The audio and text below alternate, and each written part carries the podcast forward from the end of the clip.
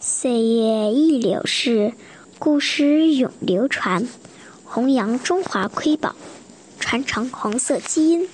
我是中华少儿故事大会讲述人许楚曼，一起成为更好的讲述人。今天我给大家讲的故事是《故事大会红色经典故事》第六集《朱德不愿换房》。今天我给大家讲一个开国领袖朱德爷爷的故事。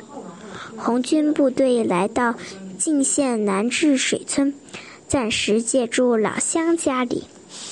房东有四间，朱总司令住在南边一间简陋且光线不好的屋子，他在里面看文件、写材料或或开个小会，什么都不方便。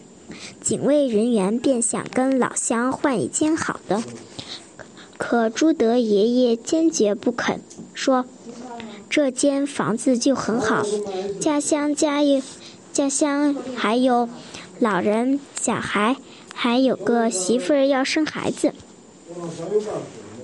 住房也住房也不宽俗，这。”这间房的条件比当年过过雪山草地时睡在野外好多了。朱德爷爷还通过这件事教育教育官兵：人们军队对老乡不能要这要那，而而要时刻哎而要时刻想着为人民谋福利。感谢您的收听，我们下期再见。